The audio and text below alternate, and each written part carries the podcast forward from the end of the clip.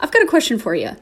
Have you ever read a play that's made you question literally everything you've ever known? or have you read a play that made you laugh so hard that your stomach physically hurts by the time that you close the cover? How about a play that finally puts everything you've been feeling into words? Or a play that rejuvenates your love for arts or human nature in general? Welcome to Playdate, a brand new podcast where we discuss plays from all different generations, countries, and styles. In this podcast, we're going to be discussing a different play each episode. We'll be discussing our thoughts on the play, any conceptual ideas we have to translate the play from script to stage, and what we like to call our calls to action.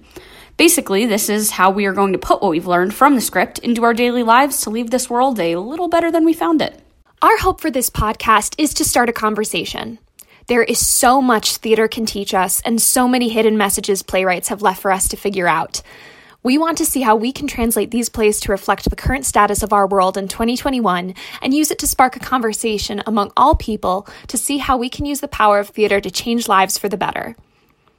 And while we are both artists, that does not mean that this podcast is exclusively for theater makers. Whether you are a member of the community or if you're just someone who dropped their kids off at school on the daily commute to work, this podcast is for you. We're just two friends from college looking to start a conversation that we'd love for you to be a part of. I'm Julia. And I'm Kate. And this is Playdate. We'll see you in February.